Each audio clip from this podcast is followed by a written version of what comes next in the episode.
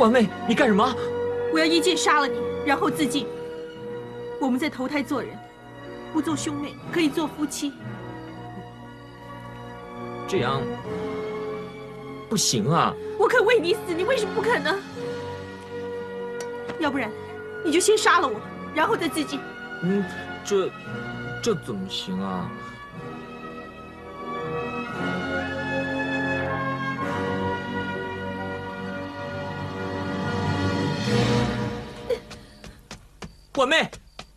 我妹，我妹！啊！哎哎呀！你想死还是想活？你想做一个死师傅，还是想做一个活徒弟呀？我我出不了气，我就快死了。我怎么做你的活徒弟呀？哈！你骗不了我的。哈哈！你身为徒弟，以下犯上，是不是说话不算话？我没那么傻，我不会做乌龟的。我已经想了一个两全其美的好办法。呃，说说出来听听。那我曾经给你磕了三个响头，拜你为师。你现在马上给我磕三个响头，就算把我逐出师门，那我就不是你的徒弟了啊！然后呢，你再给我磕三个响头，拜我为师，那就规规矩矩，一清二楚了。蛮聪明的，但是只要我没磕头，我就还是你的师傅。我吩咐你去把小师娘钟灵抢回来，你办好了没有？我跟云老四打了一大场，终于把姓钟的抢回来了。现在姓钟的小师娘呢，已经回到万劫谷了。办得好，也许我会考虑一下拜你为师。来，不过呢，你先跟我回万劫谷，先杀了钟万仇。为什么？姓钟的小师娘比我高一倍了，那他爹就比我高两倍了。钟万仇算老几？怎么能比我高两倍呢？所以非杀他不可呀！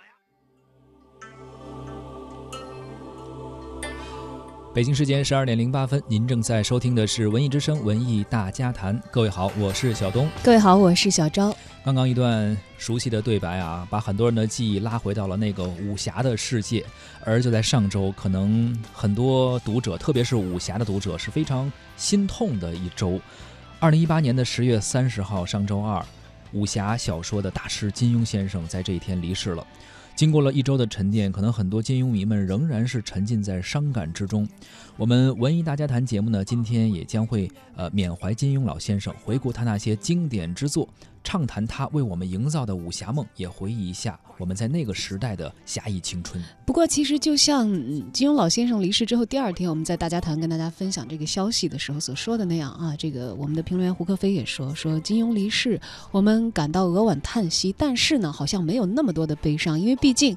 很多时候，我们从金庸先生的作品里感受到的是非常之多的愉悦，呃，获得的是更多美好的体验。嗯，曾经有人问过金庸，说人生该如何度过？他的回答是大闹一场，悄然离去。哎，这好像就是他的一种人生态度。其实，在他的作品中呢，好像也体现出来了。就像最后那个《鹿鼎记》啊，用这样一个方式，自己作为一个收官之作，也是好像嘻嘻哈哈的笑闹着离开了。这个武侠的世界，嗯，在一九四一年的时候，十七岁的金庸在浙江东南日报副刊就发表了一篇文章，讲他的一位好友啊，这个被训教主任教训，训教主任说你可真是狂的可以啊啊！但是金庸金庸呢自己在文章里写说，狂气和少年似乎是不可分离的，固然这可以。大闯乱子啊！但是，呃，卫史不是某种伟大事业的因素。嗯，我要这样武断的说一句：要成就一件伟大的事业，带几分狂气是必须的。好像在文人当中，这个狂气也是比较稀有的哦。是的，而且他讲的这是他的一个啊朋友的一个故事啊，这是我一个朋友系列的文章。这篇文章的题目叫做《一世能狂变少年》，这也是他最早公开面世的作品。正是他年少时的这股狂气啊，后来也带我们走进了他那个有血有肉的侠义江湖。那么在今天的节目当中呢，欢迎大家参与到文艺大家谈的节目直播互动，关注文艺之声的微信公众号，我们一起来聊一聊你的金庸记忆。发来留言的朋友还有可能获赠我们送出的免费电影票。十一月十一号周日十三点，百老汇影城北京东方广场店一号厅，文艺之声观影团包场电影《中国蓝盔》，并与主创沈浩进行映后的交流活动。现在就发送您的姓名加电话加上“中国蓝盔”四个字到文艺之声的微信公众号，就可以报名参与抢票的活动了。找不到色相代替。想揸得到這條難題，跟風品與裝落日未曾彷徨，欺山赶海淺雪徑也未绝望，拈花把酒偏折煞世人情狂，凭这两眼与百臂或千手不能防，天阔阔雪漫漫共隨同航，这沙滚滚水皱皱笑着浪荡。贪欢一晌偏教那女儿情长埋葬。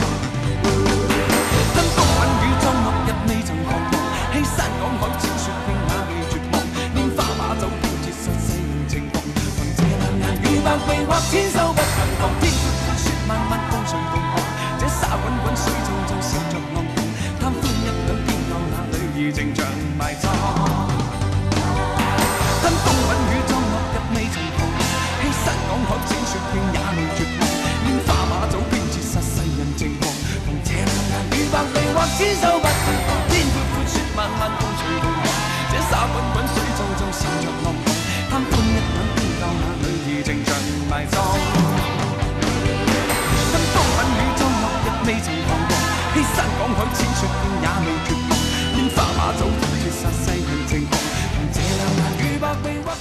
其实很多人在从事自己可能从事一生的行业的时候，往往是基于一些巧合。比如我们常会听说，说当时你是怎么选择从事演员这个行业的，或者怎么成为一名优秀的主持人的？他会说啊，当年我陪我一个朋友啊去考这个特长生，结果呢我就录取了，我那个朋友没录取。其实金庸先生啊，最开始写武侠小说也是机缘一个巧合。在一九五五年的时候，《大公报》下有一个这个晚报啊，有个武侠小说写的很成功的年轻人，他跟金庸呢是同事啊。他这个朋友呢叫梁羽生啊哎，也是大家了啊。是那年呢，梁羽生的武侠小说即将完结，而他的创作呢，其实又遇到了一个瓶颈，就是他比较疲态了啊有。点进入疲惫期、瓶颈期了。对，然后报纸的总编辑呢就邀请金庸把这个武侠小说继续给写下去。虽然此前从未写过这类的小说啊，但是凭借着对武侠小说的了解和喜爱，金庸还是答应了来接替梁羽生的任务。他把自己名字查良镛最后那个“庸”字拆开，用作自己的笔名，就是金庸。《书剑恩仇录》是他的第一部武侠小说，当时是一炮而红。在《书剑恩仇录》获得成功之后呢，金庸在短短的几年内创作了《碧血剑》、还有《雪山飞狐》、还有《射雕英雄传》等等作品，一时间也是风靡全香港。在一九五九年，三十五岁的金庸创办了《明报》，原因呢，他是这个要跟他所认为，呃，观点不一致的报纸啊，进行一个这个对话。对，那他呢自己的一个观点的输出。呃，自己说，呃，办报呢，这个也是自己呃一种玩玩的心态来参与的啊。是，但是在八十年代初呢，广州一家杂志开始连载这个《射雕英雄传》，金庸的武侠小说正式进入到内地。时至今日呢，就是即便你始终没有读过他的原著，但是他的作品在两岸三地也还在不断的被改编成影视剧。嗯，像《天龙八部》《神雕侠侣》《笑傲江湖》《鹿鼎记》等等，总有一部是陪伴你成长的一个标志。他这个心态很好，无论是办报还是写小说啊，总是有一个非常轻松的心态。哎，可能正是这种玩玩的心态，成就了金庸的一个武侠的宇宙。而金庸先生呢，离开我们到今天已经将近一周的时间了，很多金庸迷可能。到现在还没有缓过来啊！大家也都在用自己的方式去缅怀这个陪伴我们青春年少的一个大侠。有人是通宵达旦的看了《天龙八部》，有的人呢给自己的孩子取名就用金庸小说里边的一些武侠的人物的名字，而还有一些书店啊，也是把金庸先生的作品摆在书店最醒目的位置，并且打出了“江湖还在，大侠已远”的宣传海报。朋友圈也有很多人是陆续的在分享着和金庸先生有关的文字。像这位网友啊，他名叫博采纵长，就说这个人生苦短，岁月无情啊，谁的人生都抵不过岁月无情。正如金庸所说，人生就是大闹一场，然后悄然离去。只是觉得书里江湖、影里江湖，还有曲子里的江湖，都已经曾成了曾经的旧梦。爱恨情仇之中，金庸先生，咱们就此别过。还有一位网友叫一朵花，他说：“作为酷爱言情小说的女读者，我也是甚爱武侠的，啊、甚爱那些有血有肉、敢爱敢恨的侠士。大概每个人心中都有一个英雄梦。是傻笑，是玩笑，還是為着害怕寂寥？愛是何價，是何故，在何世，又何以对这世界雪中送火？誰還祈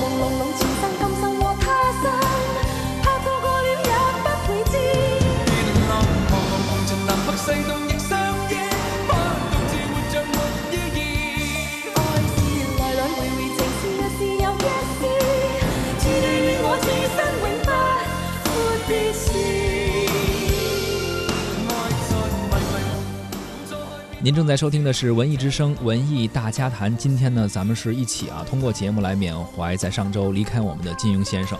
继续来看网友们的一些留言。网友克莱尔说：“老先生走了，我的大侠梦也是突然惊醒。童年时代的一切在眼前，就像过电影一样啊，每天守在电视前去看那些电视剧，包括《天龙八部》啊、《笑傲江湖》还有《神雕侠侣》等等，就怕错过哪怕只有一集。现在一切都结束了，金庸先生一路走好。”金庸的读者可以说是遍布海内外啊。根据不完全的统计呢，他的小说发行了三亿册以上，累计翻拍的电影电视剧则超过了一百部。他作品当中的壮志豪情呢，影响了几代人。即使现在重拾金庸小说，仍然可以按照旧时的评论啊，初始平平，渐入佳境，直至深不可测。那么这样的魅力呢，的的确确也超越了他当时在报纸上连载这个呃武侠小说的那个年代，其实一直延续到今天。哪怕他离世了，我相信他的作品可能还会在后世继续的影响后来的一些读者。是的，而关于金庸先生的离世啊，我们也呃通过网友的一些评论，包括采访了一些业内的人士，听听他们是怎么说的。比如说，呃，河北大学文学院的教授韩田禄，他说啊，金庸小说是至情至性的成人世界的一个童话。我们来听听他的说法。他所塑造的那个江湖世界和以往的任何武侠小说所塑造的那个都不一样，他有着真正的那种诗性，他创造了一个诗意的江湖，是非善恶有着比较明显的这种判断，而且人物都是至情至性。对那种情感的这样的一种追求，它是一个成年人的一种童话，在这种童话里边，种种的这种寄托什么的，都能够找到很好的这种反应。中国文艺评论杂志的副主编、中国文艺评论家协会理事胡一峰也说道：“说金庸小说呢，是最快速的一种用文学抵达传统文化的方式。金庸这个小说呢，我的感觉啊，就是他当时给人们最重要的一点，就是他让我们重新认识了文学的作用。”重新恢复了对文学的信心，就是文学在一个很长的时间内，特别是改革开放之前，就它被赋予了太多的呃文学以外的功能，政治的功能啊，社会教育的功能啊。那这些功能当然是文学它也应该具有的，而且它也确实具有的，也确实文学在历史上都发挥过这种功能。但是文学有一个很重要的功能，就是它有给人娱乐的功能。嗯，它一个很大的部分就是它用来给人消遣的。我们可能劳累了一天，我们可能学习累了啊，我们可能。对现实世界有不满的时候，需要读一读文学作品，特别需要读一读小说。在这个过程中，我们就能够重新找到一些看生活啊、看世界的不同的角度，然后获得一种新的一种一种力量，来来支撑我们继续去过好这个生活。所以呢，金庸的小说当时为为什么那么多人喜欢读它？就是他让普通百姓又重新看到原来文学离他们很近，这个文学在他们生活中很重要，而且文学能给他们的生活带来欢乐。我觉得这个是当时为什么金庸用一下子就俘获这么多人的一个重要的原因，就是娱乐性和正能量这个它本身它是不矛盾的。那金庸呢，他恰好是比较好的处理了这一点，就他因为他的给人带来的这个消遣也好，给人带来的这种精神的放松也好，他不是说是去迎合人，就是有些人或者说人心里头本来有的那个这种积极趣味的东西，他恰恰不是，他恰恰是通过讲一个故事来讲这种。充满了真情的这种故事，刻画一个性格很鲜明、有血有肉、敢做敢当的这种人物形象。他是把人的情绪追求里面那个偏文化的、偏向于美的、偏向于呃崇高的那一面，他给调动起来。只是说他用的是一种很通俗的方式，他用的是一个呃很容易为人接受的那样的一种文学形式。他不是说像有的文学作品呢，他通过文学来给你讲道理，他不是，他是给你讲故事。他用这种方式。就他在里头用了大量的中国的，呃，古典文化和传统文化的东西。那么实际上这些东西它是曾经被破坏了，大家又很想把它找回来。找回来呢又没那么快。文学是一个最快的方式，呃，让我们跟这个传统文化又建立起一种心心相印的这种关系来。香港浸会大学文学院副教授、著名作家葛亮认为，金庸的小说里有什么呢？这个问题很难有标准的答案。有功夫，有武林，有善恶，有家园，有群英荟萃，有儿女情长。我觉得实际上它是突破了我们对于某一种文类的一种想象的局限。因为我原来我不能自诩为一个武侠迷，但是我真的觉得金庸先生的这个文字也好，还是他小说的这个构建方式也好，还是他包括他对于侠这样的一个概念的诠释也好，已经突破了我们对于武侠小说的呃一些固有的印象，把我们带到了一个哲学、呃伦理学甚至于历史学的这个角度去审视。呃，我觉得我作为一个后代的一个写作者，实际上金庸先生，呃，在这一点上来说，向我竖起了某一种典范。这个典范并不是有关于文体的典范，而是有关于史观的典范。你看他在他的作品当中对一些具体的人物的这种描摹，呃，实际上并不是单纯的把它塑造成一个非常完美的形象，他也有人的呃一贯的这样的一种弱点，也有人在某一个具体的时代中间的不得已，也有各种各样的小毛病，可能比较典型的就是《鹿鼎记》里面的韦小宝。所以对金庸先生作为一个文学家来说，我是非常的崇敬的。他对于人的善与恶，呃，人性中间的桎梏与局限，呃，实际上通过他的一个非常自足和呃完善的一个侠客的世界，表达的十分的完整。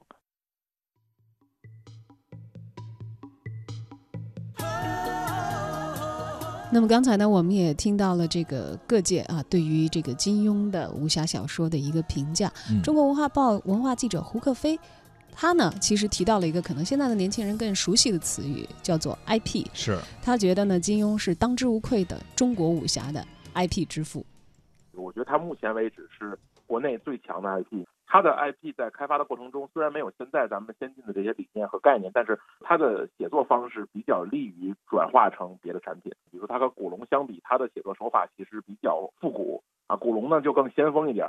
而且金庸的作品其实基本上都有大年代的背景，所以他其实在写的初期就已经奠定了他改拍成电影电视剧的时候，它就容易，它可考，比较容易。比如说给这个服装啊、道具啊，没有制造麻烦啊。第二呢，就是呃金庸呢他自己的作品的价值很高，他也自己知道自己的价呃作品受大家喜欢，但他并没有在一个单位时间内把自己的 IP 过度开发。这个其实是特别值得现在大家思考的事儿，就是同一本小说改编的这个电影电视剧，基本上是十年一代的，它十年一迭代。咱们就以这个《射雕英雄传》为例吧，比如说七六年啊，当年香港呢这个《白貂米雪》拍了一版，后来呢再拍的时候就是八三年，它这其中隔了将近十年，啊，再往后呢九四年，当时联合朱茵又演了一版，他没有在短暂的时间内把这一个 IP 无限卖。咱们现在的情况经常是这样的，比如说一本文学作品啊，咱们最近比较热的，比如说这种探险题材的，不管是这个吹灯啊还是笔记啊什么的，在一个单位时间内反复卖给多家，造成就是说你在一个单位时间之内，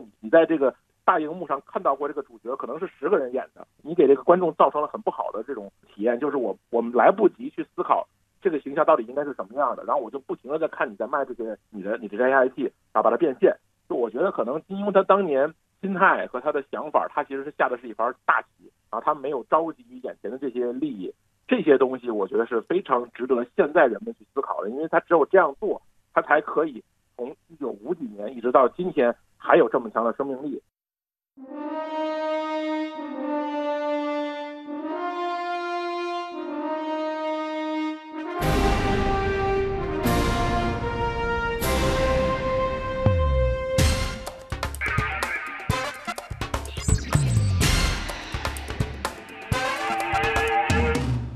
橫掂做人最易，搭夠當真自然之至。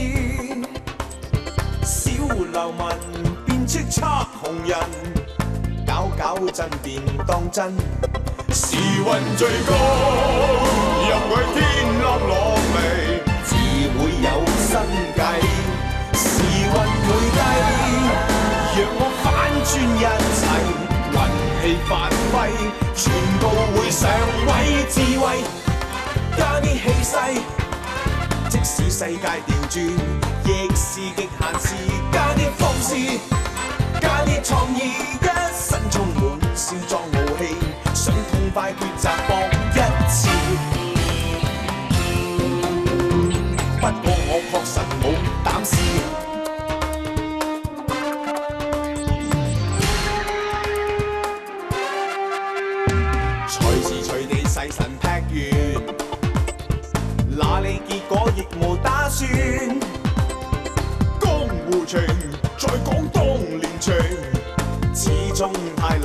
取捨，全部借你，让我可以自由，做我最潇洒，情分滿瀉，者，让我追逐七个，未会算多，齐共我唱歌智慧，加啲气势。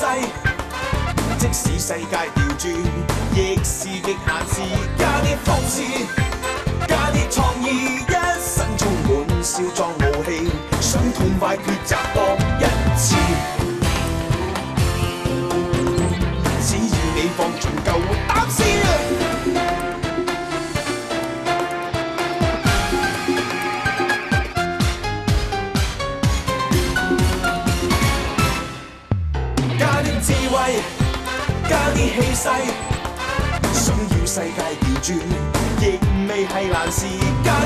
啲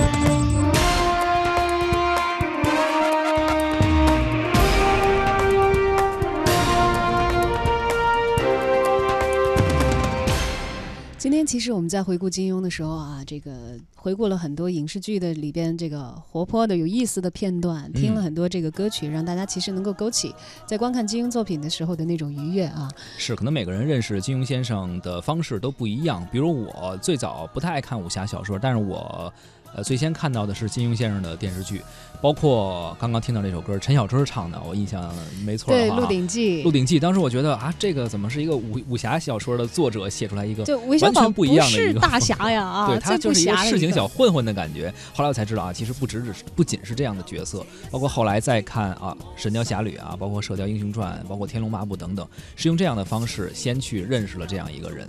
嗯，当然了，这个像我的话，很多人可能以为我是看了《倚天屠龙记》起了自己的播音名啊。小昭是吧？呃，对，当然也是沾了这个这个《倚天屠龙记》里的小昭的可能很很多的光，可能很多的金庸迷自然就会带入一个比较美好的形象啊。其实我本人完全不知道《倚天屠龙记》里的小昭是一个怎样的人物啊，是吧？只知道好像是一个波斯公主。